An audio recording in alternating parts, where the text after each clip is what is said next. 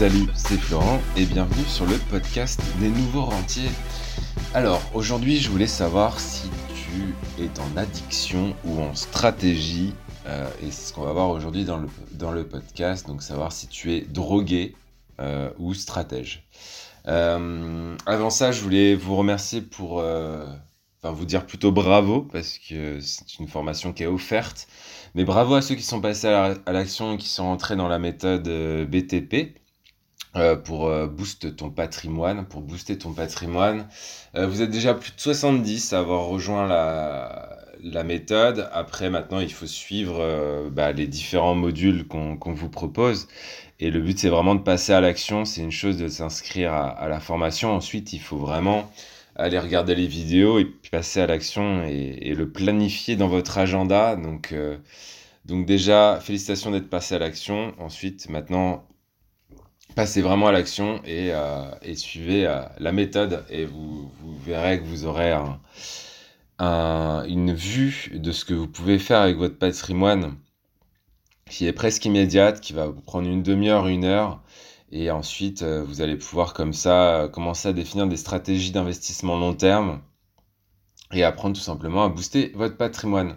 Donc ceux qui ne sont pas encore entrés dans, cette méthode, je vous mettrai un lien bien sûr dans la description de ce podcast et euh, je ferme la parenthèse. Donc savoir si tu es drogué ou stratège, c'est l'objectif de ce podcast d'aujourd'hui.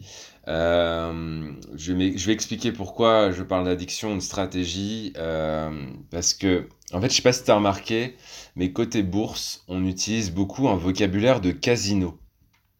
Donc on utilise jouer en bourse, euh, miser sur telle action, parier sur une hausse, euh, faire des gains, des pertes, euh, parler de risques, de trucs risqués, de jeux. C'est-à-dire cette fois c'est la bonne, je réessaye, enfin voilà, tu, tu, comprends ce que je veux dire. Et, et je dirais que malheureusement c'est pas pour rien que ce vocabulaire il existe. On retrouve en effet beaucoup de points communs entre le casino et le trading. D'ailleurs, beaucoup de gens confondent souvent trading et investissement en bourse. Et du coup, c'est le bordel. Alors, je vais t'expliquer, je vais vraiment t'exercer la situation pour que tu aies toutes les cartes en main. Euh, merde, c'est encore un truc.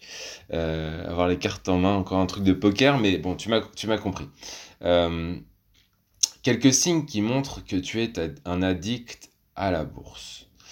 Donc dans, dans un premier temps, euh, tu cherches dans la presse économique les pépites, entre guillemets, tu me vois pas, mais je fais des gros guillemets, sur lesquels investir.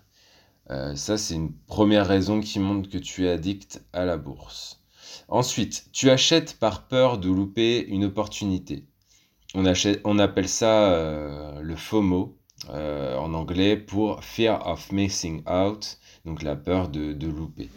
Euh, typiquement, euh, tu vois un truc qui se met à, grimper de fou et tu te dis merde, j'ai loupé et du coup tu rentres dedans. Typiquement, c'est ce qui peut se passer. Euh, je suis en train de chercher là, mais c'est ce qui peut se passer sur les cryptos, c'est ce qui peut se passer, je sais pas, sur, sur Tesla au moment où il y a des grosses impulsions là, comme en ce moment. Euh, Tesla est à 1000 dollars, c'est un truc de, fou. Euh, donc bien sûr, j'ai des actions dans Tesla. Hein. Euh, donc c'est cool parce que Tesla, depuis 2020, ça a pris 820%. Donc c'est pas trop mal, on est content. donc voilà, mais revenons à l'aspect addiction. Donc tu achètes par peur de louper une opportunité justement, puis tu fais un petit all-in. Donc tu mets tout, euh, tu mets tout ton argent sur cette opportunité.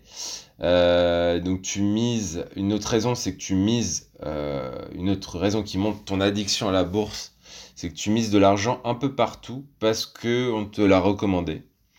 Euh, on t'a dit ouais mets d'argent là-dessus tu vas voir ça va monter ou voilà tu as entendu des choses autour de toi dans des magazines euh, etc ça c'est encore une raison qui montre ton addiction à la bourse.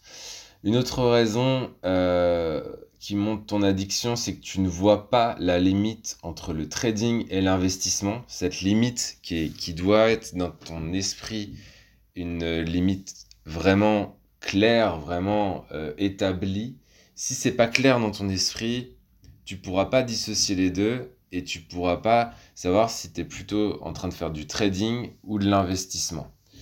Euh, donc ça, ça va être euh, problématique sur le long terme parce que en fait, tu crois que tu vas faire de l'investissement, mais en fait, tu seras en train de faire du trading.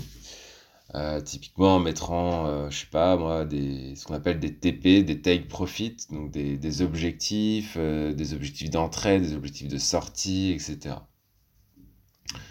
Ensuite, ça va être un autre signe que tu passes énormément de temps devant les écrans à chercher des opportunités ou regarder des vidéos YouTube ça, c'est que clairement, tu es addict à la bourse. Euh, parce que tu passes énormément de temps et puis euh, peut-être que derrière, tu ne gagnes pas vraiment de, l'argent.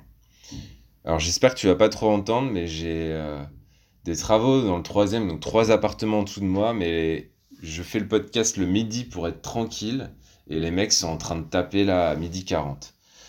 donc ça me fait chier, mais j'espère que tu n'entendras pas trop les bruits.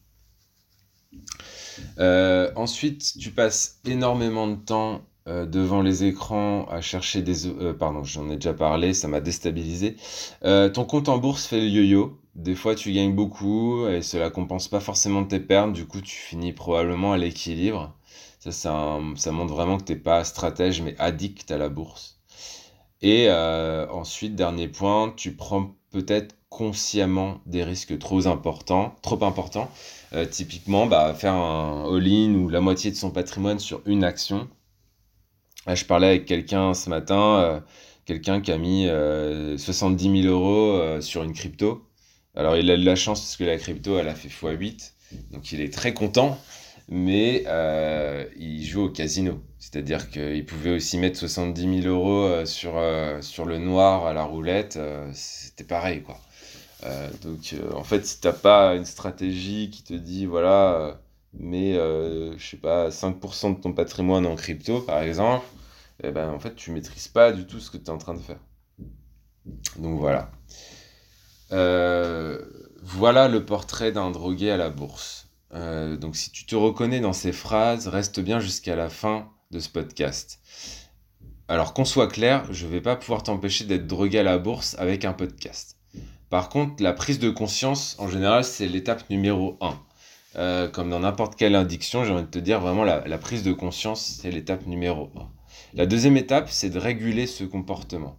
Donc si tu as envie de jouer au casino avec la bourse, et, euh, bah, fais comme au casino. C'est-à-dire que tu prends une fraction de ton patrimoine, qui va être ta mise de départ, et tu joues avec. Tu y vas pour t'amuser, si tu gagnes tant mieux, si tu perds, c'est pas grave. Et comme ça, en fait, le, reste tu le gardes pour mettre au point euh, une vraie stratégie d'investissement.